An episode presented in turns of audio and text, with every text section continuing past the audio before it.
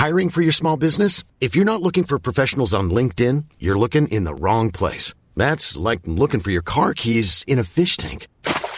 LinkedIn helps you hire professionals you can't find anywhere else, even those who aren't actively searching for a new job but might be open to the perfect role. In a given month, over 70% of LinkedIn users don't even visit other leading job sites. So start looking in the right place. With LinkedIn, you can hire professionals like a professional. Post your free job on linkedin.com slash people today.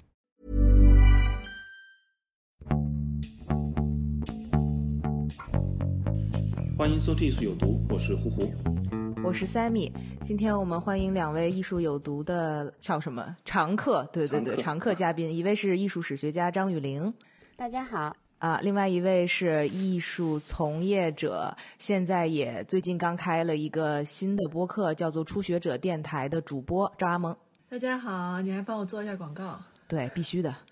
对，我们这期这期就是因为我们今年的去年的七月份，我们做过一次那个夏日的阅读嘛，就跑个题聊一下一个阶段之内我们都看了些什么。那正好又过去半年，然后我们就再次跑一个题，而且这次的话，因为大家春节都闷在家里嘛，所以有一个相对比较长的时间，应该都或多或少看了一些乱七八糟的东西。所以呢，这期我们就几个人都聊一聊，就是说最近觉得值得推荐和介绍的一些书吧。我们今天的这个录音是三 D 录音，是从北京、上海和伦敦连线，所以也可以都聊一聊大家各自生活的这个不同的状态吧。嗯，那胡胡，要不然你先开始推荐，或者是你先开始说说你最近这两个月看了啊看了什么样子的东西？呃，我今天要聊的第一本书是呃英国的一个哲学家，他应该不是哲学家，他是一个经济学家一个、就就对英国的一个思想家约翰穆勒的《论自由》。那这本书呢，其实呃就像它的这个书名一样，非常的简洁，它就是讨论自由这个概念。那么我觉得这个这个话题呢，放在目前中国我们今天的这个局面下，应该是非常有意义，因为呃，首先自由这个概念在中国的历史里面是不存在的，就在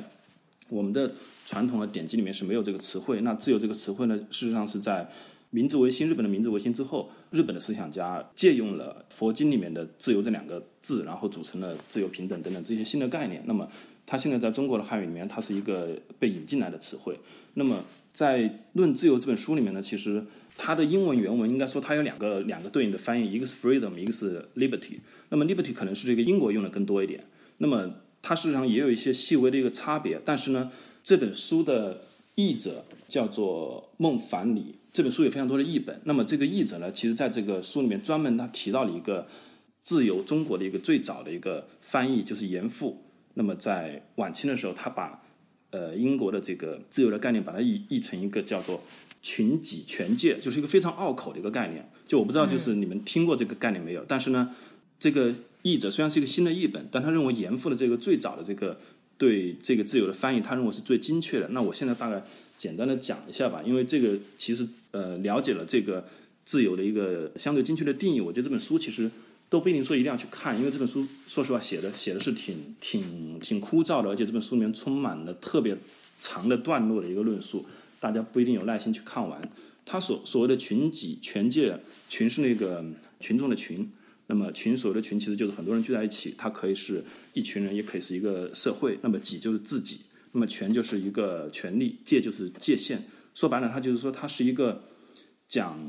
个人与群体或者社会之间的一个界限的这么一个概念。而自由在之前的这个定义的发展过程中，它曾经在比较早的阶段，它最早代表的是说的简单点，就是说你的一些，比如说你的更多的是人的一个基本的权利，就比如说你的生命权。那在以前还有奴隶社会的时候，你你出生的时候，你自己的生命你不属于自己，但后来就是说，呃，每个人出生生而自由，那么你有了你的生命权，后来你有你的财产权。那么你有了财产，就是说你的你自己的财产，你想用它干什么就干什么，你想买什么就买什么。后来还有比如说你有自由迁徙的权利，那这个权利呢，更多的是指一些人的基本的被赋予的一些权利。但是在约翰穆勒所谓的这个自由的概念，更多的是指个人跟人跟人之间的一个空间和界限吧。说白了就是说你在不影响别人的情况下，你想干什么就干什么。这里面就被引进了一些新的概念，就是思想的自由。言论的自由、发表的自由等等，宗教信仰的自由等等，这样，但前提条件是你的行为不会去伤害到别人。那整本书的论述其实都是围绕着这个观点来的。那所以呢，就是围绕着我们，尤尤其是过去一个月吧，我觉得大家的自由其实受到了很大的限制，你不能够。你可能在网上，我我相信就是说，那个微博账号的人不止我一个，那大家就是说都感觉到，就是说，呃，尤其是发声的自由、讨论的自由、议论的自由，比如说，甚至你大家认为很正当的新闻的自由，可能都被限制了。所以呢，我觉得在这个时间段，就是重读一下这本书，而且这本书其实我觉得没有什么太落后的地方，就放在今天有非常强的一个现实意义。对，我们再换一个下一个人再推一本，要不然雨玲，我好。我就先先说几句，因为我这一周也是一个疫情特殊情况哈，在给那个杭州中国美院的同学上艺术史的课，然后每天上两个小时，然后当然这个也是比较成熟的同学，所以上的是比较理论化的课，也有历史啊，每天都在讲这些历史啊理论的书，然后就也在备课，所以也在用这些书，所以我到了。晚上的时候真的就很累了，但是我就跟 Sammy 在我们聊天之前说了一句，就是说可能大家因为都还是会提供一些比较有深度、很有意义的书，那时候我就来提供一些不一样的，就是你比较累的时候，嗯，就是说大家也都憋在家里嘛，然后也比较累，也比较孤单，然后就是没有什么可以痛快的聊天，所以有一些书对我来说它是疗愈性的，这这类的书。可能就是我从小到大都是随手要摆在床前啊，摆在桌边的这么一类书。我这就是随手抓来的几本，也希望就是能给这个疫情中的大家，希望能够分享一些可能有疗愈性的书吧。我现在说说一本，先说一本，我我经常长时间。放在岸边的有好多那种特别古的诗歌的书，而且这个诗歌它必须是有韵的那种，就是比较古老的，还不是当代的那种诗歌的书。嗯，因为它读起来，你哪怕是在默读，但是你心中也有一个朗读的腔调，然后那些韵可以很奇妙的给我带来一些很多的安慰。虽然这都是肯定是读过无数遍的，比如说呃这本那个沈德潜编的这个《古诗源》。他所谓古诗源，就是说，对，可能大家都读过，因为我小时候就是说被大人逼着背古诗都不懂的，后来又觉得越来越可能形成潜意识了，所以就变成一种心理安慰式的东西，就必须得手边有点这类小时候看的书。这古诗源嘛，它这个从古诗源来说起来，就是说古诗的源头。那么这个沈德潜就说：“诗之有唐为极甚，诗之甚非诗之源。”就是咱们唐诗宋词都特别，大家都就很了解了啊，很是中华文化的代表。然后大家语文课也学那些比较多。但是其实呢，在唐之前的这些诗词，它是诗之源头啊，所以他就把这些编在一起。它不仅有这个名作者的名作，它也有这些民间流传的，就是不知它的源头到底从哪来的一些民间的歌谣。一些就是发自肺腑里的，但是又，嗯，又很有节制的、很有韵律的一些东西。呃，我不能解释清楚这个原因，就是诗歌的魅力可能是无法用道理来解释清楚的。这就是，就属于我自己的一个非常疗愈的一种读物吧。嗯。哎，我觉得这个还嗯还挺有意思，但是我很能理解，就是我实在是读不了古诗人，但是我很能理解，就是你需要用这个东西来抽离一下你现在所处的这种环境，那个感觉我是很能理解的。而且看那个就《公无渡河》那首诗，我觉得也确实是非常还蛮蛮适合当下的一些悲剧 那些状态的，嗯。不过，其实我最近也是读了一些诗集，有意识的，可能也你也不能说你读懂或怎么样，但确实就是诗歌的这种韵律感，或者他他的那种，就像刚才 Sammy 说的，能把你从现实生活中抽离一点，可能就是最近的时候让人更想追求一点精神精神层次的那种交流吧。对我给大家先安利一下，就是因为你们正好谈到这个诗歌嘛，就我刚刚其实我刚刚发到群里那个链接，那个古诗文网。它是一个就是收集中国古代诗歌，应该说非常全面的一个网站。它同时也有 A P P，就叫古诗文网。然后我其实也有一个习惯，就是就是当你每天突然就有一个非常短的时间闲着了，比如说你在路上或者是什么时候，你掏出手机，你也不想去刷什么社交网站，然后这个时候就打开这个 A P P，然后它会随机的给你推荐嘛。然后这个时候你就用几分钟的时间去挑一首，而且很可能是因为它随机的嘛，你根本不知道你会看到什么。然后他会比你可能甚至比你有目的性的去翻一本诗集，比如说你这个时候你去翻什么辛弃疾的一本诗集，那你就知道全是辛弃疾的。但是你在这个网站上，它的随机推荐很可能会让你遭遇一首就是你这辈子可能都不一定会去碰到一首诗。所以我大家如果感兴趣可以去看。哎，有意思，所以它是它是有一个 A P P 是吗？对，而且它它有非常详细的就是注释、全文的翻译，然后等等这些。它是一个，我觉得类似于一个。有点类似于，其实也是有很多很多人一起去把这个资料的工作完成了。他不是说一个人去完成的这个工作，也也有点类似于这种维基百科的性质。但它上面就基本上就都是中国的古诗，也包括大家知道那个对，就是胡胡本来是学 学古文的，对吧？呃，古代文学啊，真的吗？古代文学，对，我我我以为你是理工科出身啊，你老是说，因为你不是特别早就对不是计算机科学特别有兴趣吗？我以为你是学我本科是我我我本来我本来是理科生，后来读研是读了古代文学，然后是古代文言小说那个方向。所以对，所以胡胡才会知道这些啊，古诗文对，就我的真爱，我的真爱其实是这些东西。好，那张阿蒙。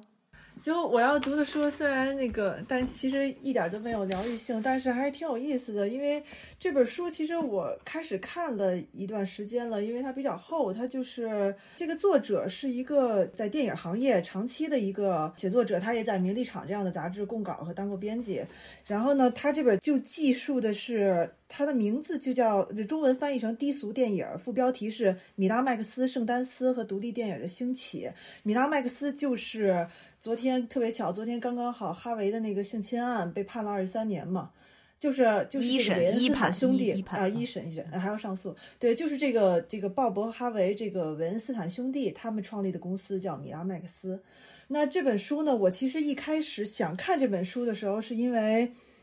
呃，因为我不是最近的工作关注一些独立艺术家或什么之类的嘛，实际上我是觉得，任何一个刚起步的行业，无论你是独立电影导演，你是比如说独立音乐人，你是独立呃艺术家，还是说你是一个比如说诗人，然后读一个独立写作者，实际上他们他们所处的环境和行业都有非常相似的地方，但是因为电影它是一个更更被主流接受的一个行业，所以它。它相关的书籍更多一点，所以我为了做一个参考性质，才拿起了这本书，想要看一看。因为毕竟嘛，就是现在视频。哦，嗯，封面就是低俗小说，封面就是昆汀的低俗小说啊。好厚啊！对，就就因为很厚，所以我其实看了一段时间，然后呢，就是这两天就把它看完了。其实挺有意思。一开始我想看这本书。我是因为对圣丹斯感兴趣，因为他号称是相当于独立电影、独立电影导演，相当于鲤鱼跃龙门的那么一个平台。所以本来我一开始好奇的是这个电影节是怎么做的，但是呢，看了这本书了以后，反而这本书其实它很有意思。它选择了两个机构和两个导演，相当于两条线这么一一起往前讲述的。这两个机构呢，就是圣丹斯电影节和它背后的这个学院的公司，一个有学院有公司，就等于它背后的这个机构；一个呢就是韦恩斯坦兄弟的米拉麦克斯，就是等于他们是最早做独立电影制片的这么一个。小的独立电影制片厂，当然后来变得特别大了。然后呢，他选的两个导演呢，就是低俗小说昆汀·塔伦蒂诺，还有性谎言录像带，包括后来拍了这个毒品网络和那个十一罗汉的索德伯格。等于就是他选了这几个例子。为什么这么说呢？说实话，就是圣丹斯第一个出名的大导演，实际上就是一九八九年性谎言录像带索德伯格。然后他也是最开始这个这个片子一出来就是米拉麦克斯来给他们发行的，但是呢，反而索德伯格慢慢的跟跟米拉麦克斯这个这个，尤其是哈维哈维韦恩斯坦分道扬镳，越走越远。而昆汀呃，他是九二年先是落水狗在圣丹斯电影节被那个那个韦恩斯坦注意到，然后九四年低俗小说这个横空出世，商业和口碑上都双丰收。然后呢，昆汀呢反而是一个一直跟。相当于他几乎就是米拉麦克斯这个公司的代言人，他在很长一段时间内都跟这个公司绑定了。所以也就是说，他选择了这两条线和这两个导演，然后去讲美国的独立电影是怎么一步一步发展，甚至兴盛，然后再衰落的。然后它里边呢，其实也提到几个挺有意思的事情。一个呢，就是因为这两天不是这个，毕竟有这个哈维的这个那个性侵案嘛，这里边其实。说了引用了一句哈维自己的话，然后这自己的话其实特别能看出来哈维究竟是一个什么样的人。他说，Bob 就是他的哥哥。呃，Bob 跟我从来都是在低人一等的环境中长大的。如果说我们所做的电影有什么主题，这个主题就是局外人可以登堂入室，并且改变世界。所以你完全能感觉到他们就是两个野心家。实际上他们是两个野心家，但是出于不知道，到现在都不知道他们到底有没有那么热爱电影。但是他们介入的是独立电影行业，然后帮助很多独立电影导演，相当于帮他们发展壮大。然后他们也的确做了很多当时大制片厂没有做的事情。然后这里边就提到了他们提到的一个小细节，就是当时大家会为了宣传自己代理的一部电影去到处飞参加电影节，但没有人会为了看一部电影直接飞到香港去看这个电影的片片场。然后米拉麦克斯公司他们派人去了，然后这部在香港拍摄的电影就是《霸王别姬》。实际上，陈凯歌《霸王别姬》当时在美国的发行就是由这个维亚麦克斯他们来操作的，韦恩斯坦兄弟。然后包括无论是昆汀，还是跟他们短暂合作过的，就是马特·达蒙和本·阿弗莱特的这个组合，《心灵捕手》这个组合，他们都说过，确实在当时，如果你跟任何的制片厂打过交道的话，你都会对这个兄弟俩的这个米拉麦克斯公司眼前一亮，因为他们完全没有那些流程，他们也不会让你等，他们看中了你的剧本，立刻就把钱打到你账户，让你开始拍。立刻就帮你操作起来，然后甚至昆汀说说哈维是唯一一个在飞机上就会突然间给他打电话，说这剧本我读了一半已经忍不住了，我必须要告诉你这剧本太棒了，我立刻把它买下来。他是这种类型的人，所以他其实确实征服了一些导演，但是呢，他也造成了各种各样的问题，比如说这里面其实提到了。这个其实我一开始看这个的时候，我本来想看的，我刚才不是说我想看的是圣丹斯电影节的崛起，结果没想到在这个整个这么厚的一本书里，圣丹斯电影节简直一直在泥潭里，就是真的太苦了。然后反而呢，你看着这个米拉麦克斯是如何一点一点的发展壮大，它发展壮大有两个重要的节点，一个是九三年沃尔特迪斯尼迪斯尼买了他们。迪士尼买他们的时候，其实跟他们签了有不能算是对赌协议，但一个有附加条件的协议，也就是说，我签你这两年，头两年你必须挣多少钱，否则的话我就收回你的自主权。但是九四年就是低俗小说的那年，所以就是说，迪士尼刚买了他的这两年是他们赚了很多钱的两年，等于非常成功。然后他们的巅峰呢，就是一九九八年他们出品的《恋爱中的莎士比亚》，就翻译成《沙龙情史》的那个。拿到了奥斯卡的最佳影片。为什么最佳影片对于哈维非常重要呢？因为如果你获得的是最佳导演奖，导演上去领奖；但如果你获得的是最佳影片，制片团队跟着上去领奖。也就是说，他这么一个一直被人看着不入流的人，登上奥斯卡领奖台，那是他人生的巅峰。张萌，我还前前两个星期专门看了一个 YouTube 视频，就是一个媒体是 Vox 做的还是什么的，就是讲这个 Harvey Weinstein 为什么这么厉害，在这个好莱坞，就是他如何改写了，或者是他就像一个说客一样，像政治里面的说客一样，怎么去影响奥斯卡啊？对对对。然后，因为就当年的《恋爱中的莎士比亚》这个剧，呃，所有人当年都觉得他不值得得这个最佳影片的，这就是为什么他是一个例子，嗯。这个片子是一个对，这个片子是一个著名的公关，就是你通过你的公关手腕搞定奥斯卡的。因为当时跟他同场竞争的还有《拯救大兵瑞恩》，然后还有《美丽人生》，然后这些都不说，就是但是哈维他们确实是就是这影片里提到的一件事儿，就是在当年其实为了奥斯卡去做公关这事儿已经有了。但是在独立电影行业，为了独立电影发行去做公关还没有。哈维他们的公司是第一家为了独立电影的宣传搞那种内部的参会，请名流来来进行参会的这种公关的公司。等于他们一开始就非常注意营销。然后当他们有机会把片子送到奥斯卡的时候，他们就真的有一个团队疯狂的去结识所有人，看你有什么方法能认识那个人去公关。所以看了这个，你也确实觉得奥斯卡的这个最佳影片。他真的有点像是政客政政客竞选，就是他这个人为操作的可能性非常大，没错。然后所以呢，就是他九八年凭《沙翁情史》这样一部片子登上了奥斯卡最佳影片领奖台，就算是他人生一个巅峰。但是呢，书拍到这儿的时候就有点峰回路转，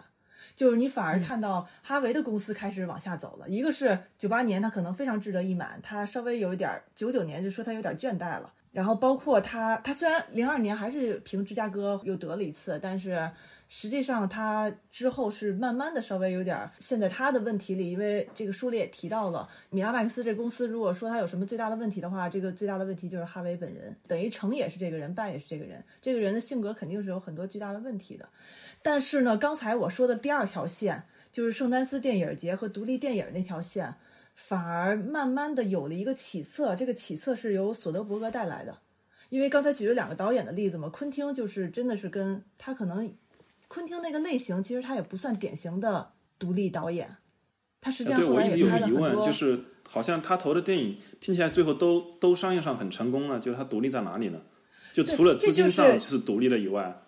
对，这就是一个问题。他当他的出现的时候，当他出现的时候，确实是美国独立电影发展的很旺盛的时候。当时就是七八十年代那时候，独立电影确实是就是以这个贾木许为代表的这些人，这些人是真的独立电影导演。他们真的是你随便拿一个十六毫米的相机，请朋友在客厅里，这电影就开始拍了。他们也不打算赚钱，但是就是游戏规则被改写，就是很多的独立行业，包括艺当代艺术行业，可能都是一样的，就是被资本招安是一件非常容易就发生的事情。就是这个这个诱惑可能很难，就是资本的把你玩弄在鼓掌之中的那种力量，可能真的是超乎想象的大，它超出个人的意志。然后，所以其实就是后来就是一直在努力帮助独立电影导演的这个索德伯格，他也说过一句话，他就说，其实是圣丹斯他他听起来是独立导演，好像你想被业界看到你的这么一个平台，但实际上圣丹斯电影节后来变成了一个独立导演想要把自己的片子被米拉麦克斯公司看见。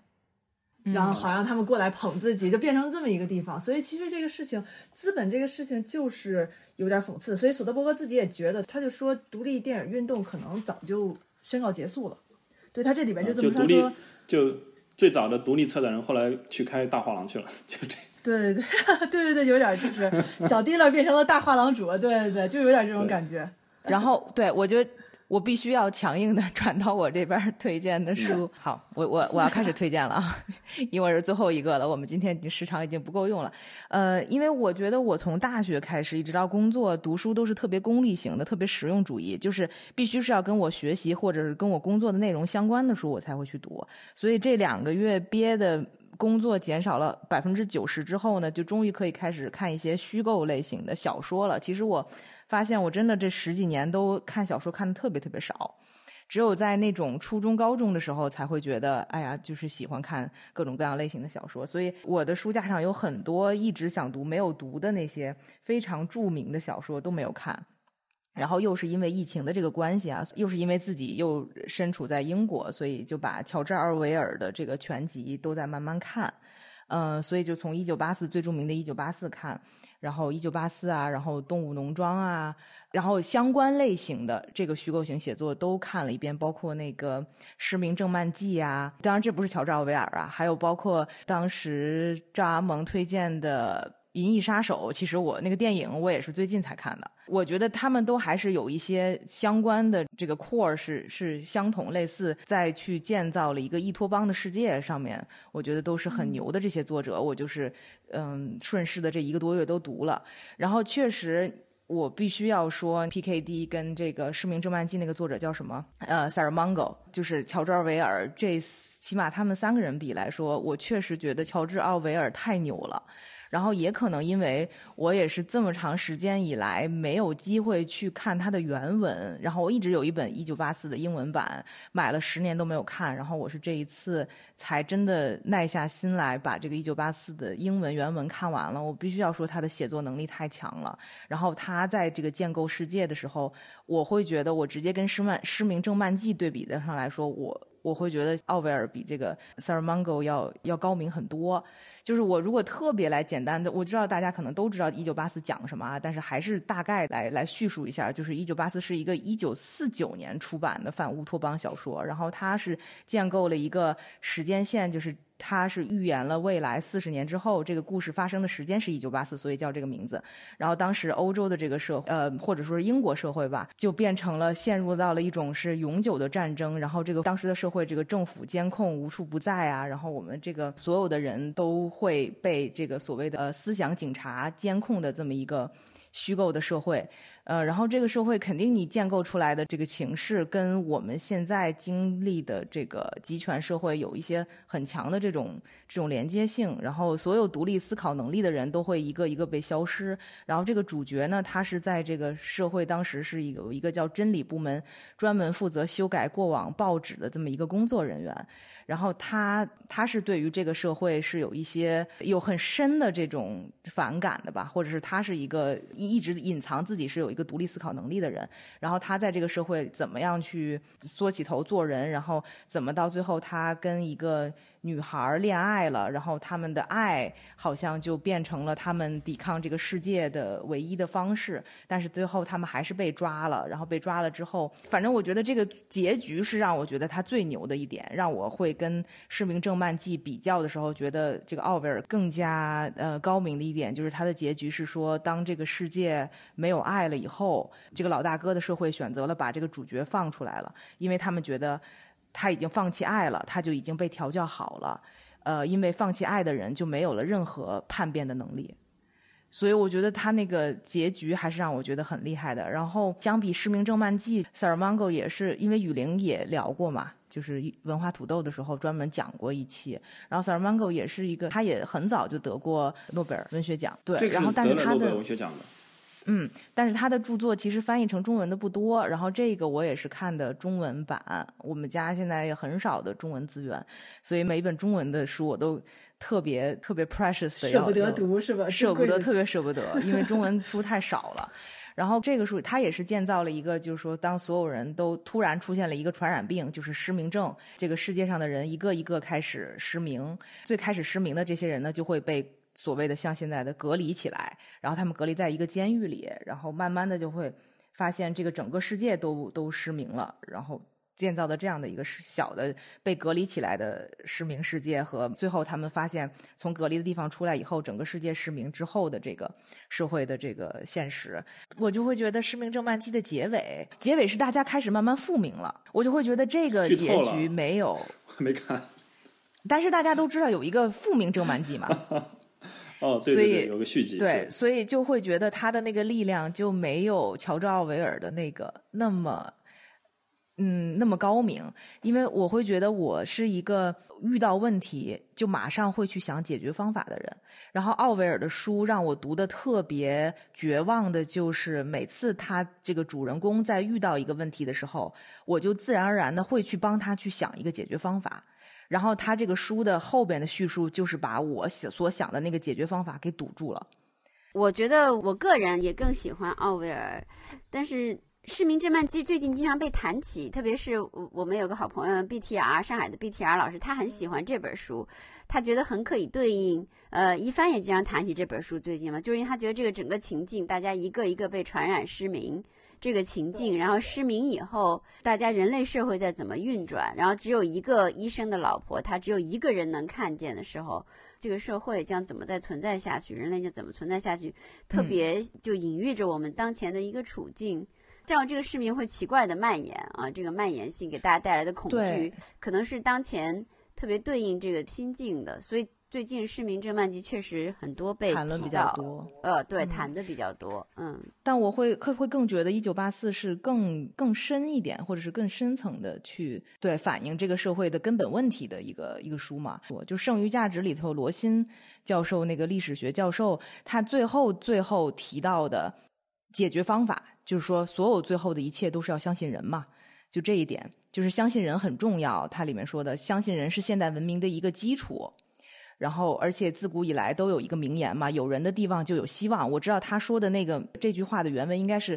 “Where there's life, there's hope”，就是有生命的地方就有希望嘛。所以，对于一个这么博学的历史学教授，最后他回归的这个根本解决方法是相信人。这个就跟奥维尔在一九八四里面最后传达的那主旨是，我觉得是一样的。当有爱的地方就有希望。我就是会看的时候会觉得有这么一个。一个一个呼应这漫记也是这个意思，就是说，因为那个医生的老婆是一个一句话，就是一个相信爱的人嘛，嗯嗯，是一个相信他人和相信对他人的基本的善和爱的这么一个形象，嗯，就是其实但是大家最后到最后都是这么一个想法。对，都是大家都是最后就是没有办法，你只能相信人，相信爱，才会去解决这种重大的危机哈。对我最近的都是在看这些小说，然后后知后觉的变成了一个奥威尔大粉丝，现在在不停的看他的书，嗯。我都觉得我们本来还想要聊一人聊三本，一一本现在都已经超时的不行了，嗯。就每个人就再提一下，就就另外的几本就随便提一下，就不用从头到尾讲很多很多，稍微提一下好了。对，好，我都已经提完了，反正我都说的都是几本虚构的小说，嗯，你们说。好的。好，我就用最快速度吧。我准备了，还准备了两本，就我觉得一本呢是我我觉得推荐给大家，大家感兴趣最好去看一下。另外一本，我相信推荐了之后应该也没人会去看的。呃，第一本就是那个何兆武老先生的《上学记》。那何兆武，呃，是一个还在世的一个翻译家吧，已经接近一百岁了。那么他这本《上学记》呢，应该是也是一个再版非常多次的一本书。其实非常简单，而且读起来非常容易，因为就是大白话。它其实就是一个口述历史。他在应该是在十十几年前。通过很长一段时间，就是有这个作者上门去听他讲他过去在建国前的一个读书的经历，然后呢，呃，也用了很长时间把它整理成了一本书。那这本书，我觉得之所以推荐的是，因为我我为什么注注意到这本书，是因为之前我也看过，比如说像今年应该是汪曾祺的那个诞辰一百周年嘛，对吧？那汪曾祺他比较有名的就是回忆他西南联大的那个求学生涯嘛。那么台湾的那个王鼎钧，其实他也有一个回忆录，其实也是回忆他当时在建国前的那个求学的经历。我觉得他们的共同点都在于他们对，第一，他们两个都是那种散文大家了，而且他们会对他们的回忆，我觉得这种散文性质的文字呢，会对回忆做一些诗意的美化。所以呢，你会去看汪曾祺的小说，你不知不觉你就会注意到当时汪曾祺讲吃的呀，讲一些别的这些东西去。但是何兆武他回忆呢，我觉得他这本呃上学记呢，他不太像一个个人的一个回忆录，他其实是非常。系统的把他当时读书的那个，应该说就是他前面几十年的一个呃社会现状，用他自己看到的眼睛，就是把它记录下来，而且全部都是非常的大白话的。那比如说，他这里面讲到他他是在北京度过的他的少年时代，所以呢，他正好经历了北京从那个北洋政府到那那国民党北伐成功，后来日本人又占领了北京这个过程，然后他当时的一个体感受就是他观察到的这个北洋政府跟国民党以及后来日本人之间的。差距，那么他就说，北洋政府其实是没有所谓的意识形态的，那相应的他也没有所谓的思想控制。那后来国民党来了之后，明显的就是说，国民党有一套思想的控制，然后国民党它是受苏联的影响，受当时国民党事实上它是一个党掌握军队，同时呢入党要宣誓等等，就是当你看到这里，当然你你你就会知道什么意思呢？就是他把当时的很多这种，包括他后来到西南联大，非常强调的这个。学术的自由，以及他观察到的很多我们今天就是全都是知名学者的一些这种很侧面的这种，甚至就是个人的一些缺点，都写在书里面了。然后，所以这本书呢，我是推荐大家看一下。然后，另外一本呢，我觉得就比较小众的，就是一本关于那个中国行政区域规划发展的一本书，叫做《体国经验之道》。之所以我看这个的原因是在于什么呢？因为我是湖北人。但你们可能不太理解，就是作为一个湖北人，从小也会有一点身份认同上的疑惑。就比如说最简单的，我到底是北方人还是南方人？就我从小就没有搞清楚。因为我后来去北方读书嘛，我大学我在天津上大学，那我当然被视为南方人嘛。但是其实，在更南方的人，比如说我当时有一些更广东啊，或者广西啊等等桂林这些地方的同学，他会认为我是北方人。然后湖北它本身省份里面是有一个北字，但事实上在历史上，整个湖北的省份有的时候这个省的名字里面含有。南方的南，比如说它曾经被叫做荆南，荆南节度使所在的区域，它是代表南方。后来在元代的时候，它被叫做江北省，就是河南江北行省。然后现在它又属于中部，所以呢，出于这个原因呢，就是我我去看这本书。然后这本书其实是对于怎么说呢？就是我们作为一个具体的中国人的话呢，可能现在你不会有特别多的这种，平时你不会注意到说自己是什么什么地方出来的人，尤其你到了大城市。但是你看，像最近这一个月，你会发现就是突然。你是什么省的人，尤其是湖北人，你这个标签会会变得非常的明晃晃的贴在你的身上。然后我们在这个过程中会注意到，挺有意思的，嗯，真的是这样，就是你你要知道你是怎么来的。比如说这个那个三妹，我之前跟你提到嘛，就是说以前我大概隐约的知道，比如说我们说的方言湖北话，它实际上属于北方方言，它属于西南官话。那么官话它是属于相对属于北方方言这个体系里面的。那么从方言的角度，就是我们北方人都很容易听得懂的。对，其实你能听得懂湖北话。但事实上，比如说湖北跟湖南，湖南的岳阳、常德、湘西这些地方，它都属于西南官话区。它跟湖南的那个长沙那一带，它是两个方言的区域。因为在历史上，我刚刚说的常德、岳阳那几个地方，它是曾经划归在湖北省里面。这只是我说的具体的一个湖北省。如果比如说大家对自己所在的省份出发，你会发现，就是中国的一个历史沿革，在这本书里面，它不是具体讲每个省的变化过程，它实际上还有一条隐藏的线索是什么呢？就是说，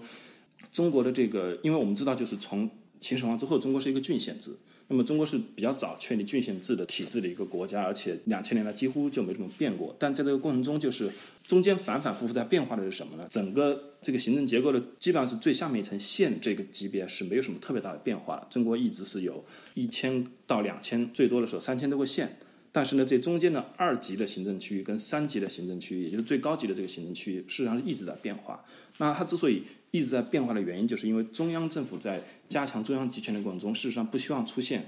过多的这个地方割据的现象，所以往往不希望出现。中间的级别太多，尤其是不希望出现这种大的行政区域。就我们都知道，唐代的节度使、藩镇割据等等，这些就是因为大的行政区拥有了军事的权利，拥有了征税的权利之后，就导致了国家的分裂。而整个中国历史的一直的一个发展过程就是什么呢？不是说我们现在说稳定压倒一切，事实上一直是这样的，就是在稳定的前提之下，然后任何一个朝代也好，它的目标都是长治久安，而不是求地方的发展。所以呢，即便放在今天的局面下面，我们发现就是。政府要求的首先第一个是不出事，不出事的前提下，然后才有其他的对，所以就所以呢，我觉得就是这这是这本书呃隐其实也没有隐藏，就是作者也把这个观点表达出来了。事实上就是你只要去研究这个行政规划，你都会都会了解到。而且我认为就是如果对中国的历史感兴趣呢，其实你去看人物的传记当然是必须要去看的，但是你从制度史角度去理解，往往很多问题会变得非常的清晰。好，你成功安利了。嗯，对对，这本书我有兴趣看。有兴趣，有兴趣。好，而且这本书是豆瓣九点八分呢。啊，好，那可能是读的人不够多。我觉得也是。下一个，下一个。OK，时长问题，下一个。雨林，雨林。我好，我最快，我就我还继续我的疗愈系，因为今天我实在比较想讲疗愈系。那就疗愈系的书对于我来说只能是熟悉的，要不熟悉呢，就还是。这个探索的需要顶起精神来，所以我经常讲疗愈的时候，我经常要翻的一个书，其中一本就是徐帆成老先生译的这个《五十奥义书》。其实它是跟印度的这个宗教信仰很古老的这些瑜伽的学说是有关系的，但是因为它译的特别特别的好，它译的就是像诗歌一样。其实关于古老信仰，包括圣经，包括五十奥义书这样的东西，我也都放在经常拿来翻一翻。我就不多说，因为就比如说我随手翻开一个，比如有两句，就这里面充满了我就让我心里受安慰，同时有所感触的，整个身体都有感觉的一些句子。比如说，有两句话说的是：“是故，若人无无知于自我及其真欲望而事事者，于一切界皆不能如其所欲为。”就是人如果不知道你自己是谁，还有你真正想要的东西，你就死了的话，你哪怕进入其他的领域，你你修转成任何东西，你都不能有为所欲为。若已知自我及其真欲望而事事者，于一切界皆任彼所欲为矣。就是说，你如果你知道了自己和你真实的欲望，然后你再死去，你其实可以在这个宇宙间就是为所欲为。当然，这些东西它是真是假，它可证不可证，或者你到底能不能知道自己的和你自己真实的欲望，这都不重要。只是这些文字本身，这些文字给你拓展开豁然的一个空间和一个超越时空的很扩大的东西，是我非常喜欢的。然后再说最后一本就是。我因为最近我在跟呃美国有一个教诗歌的朋友有一些联络，嗯，我因为就是说讨论讨论诗歌呀，他又把奥登的一些长诗拿来翻译了，嗯，所以我呢就把又把奥登重新翻译是吗？对对对对对，我又把奥登诗选这个一九二七到一九四七。拿出来，而且把它后面，因为以前就是看到太长的是那种史诗般的长诗，就会绕过去嘛。但是现在就是，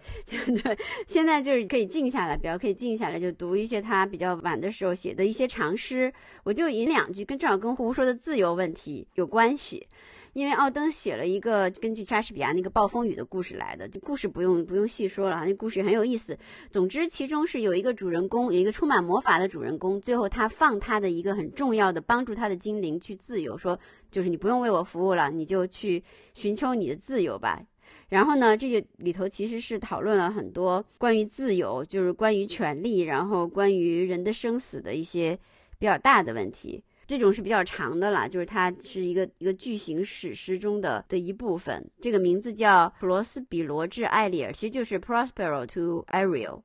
这是那个莎士比亚当中两个形象，一个是有魔法的主人，一个是为他服务的一个促成他一切复仇计划的一个重要的精灵。你看，他说这是一个主人的语气来说的。他说：“今天我自由了，从此无需你的自由。我想你将离开，去寻找合适的牺牲品。前后追逐的人群，偷猎光荣的孤独者，少年疯魔的叛党，在娇艳的花朵间琢磨着自己英挺的嫉妒。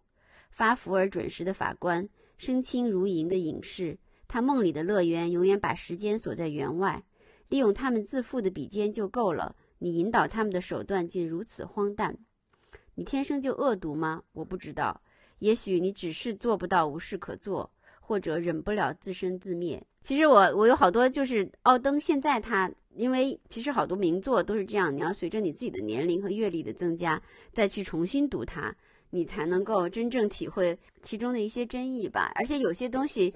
读的时候，就好的东西，像这种奥义书啊，或者是奥登的诗啊。因为我前段时间跟跟忘记了是在哪个哪个节目中跟别人分享，就是我读的时候读到好的东西，我会发现我就是是浑身都有一个感应的。读到一些好的段落，我发现我有一次坐在书桌前，我发现我我的脚趾头整个都往里头特别紧的 蜷起来了，因为这个这文字的力量太强大了。所以我觉得这个这些我还是挺感激书本的，就是它真的是可以帮助你度过很多难熬的时间吧。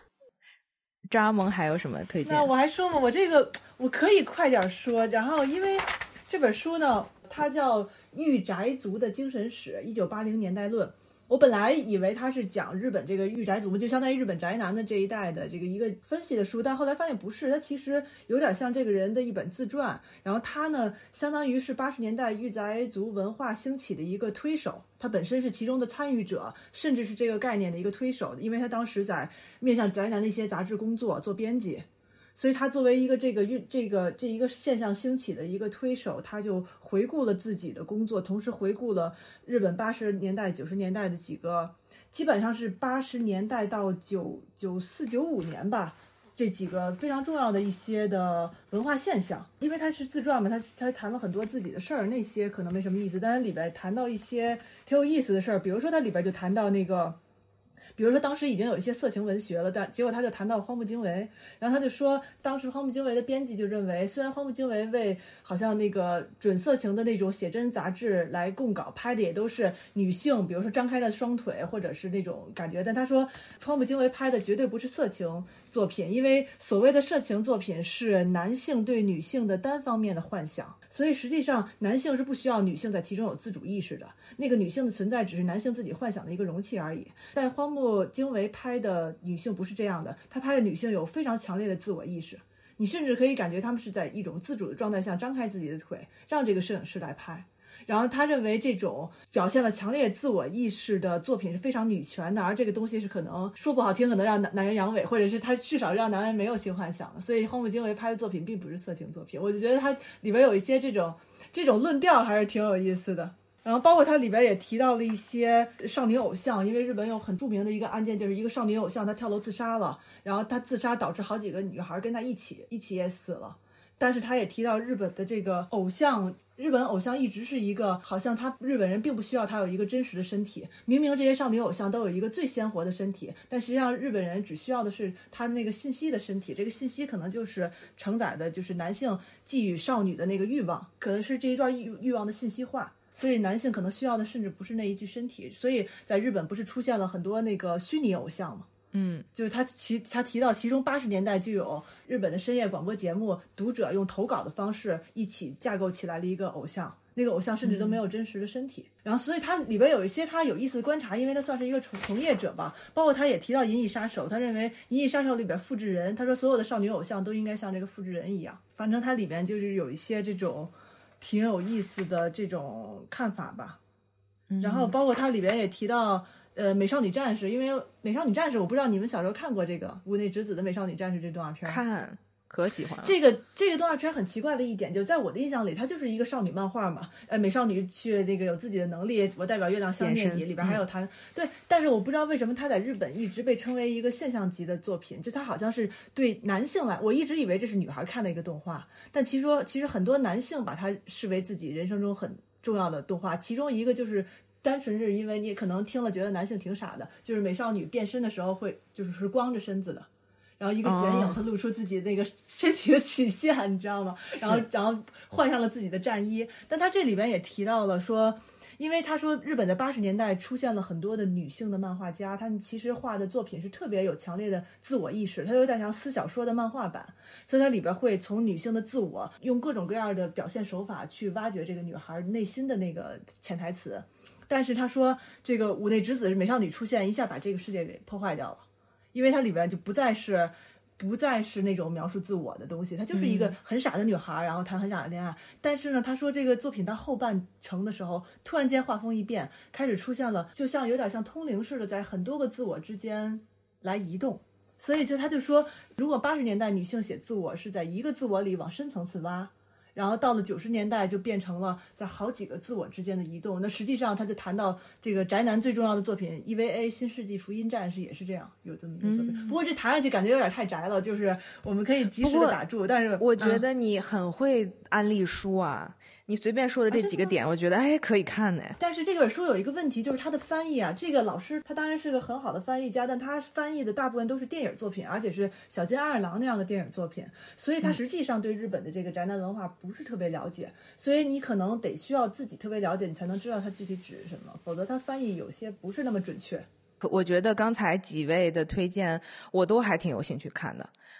好，那我今天的节目就差不多了，感谢收听，那就先这样了，拜拜。拜拜。感谢收听《艺术有毒》播客，这是由两位艺术从业人员主持的艺术读书跑题节目。我们的节目可以在 Artist Poison 官方网站、苹果播客、Spotify、喜马拉雅、网易云音乐以及荔枝电台收听。我们在微信官方公众号和微博上准备了更多与节目有关的信息，您只要搜索“艺术有毒”，读书的“读”就可以找到我们。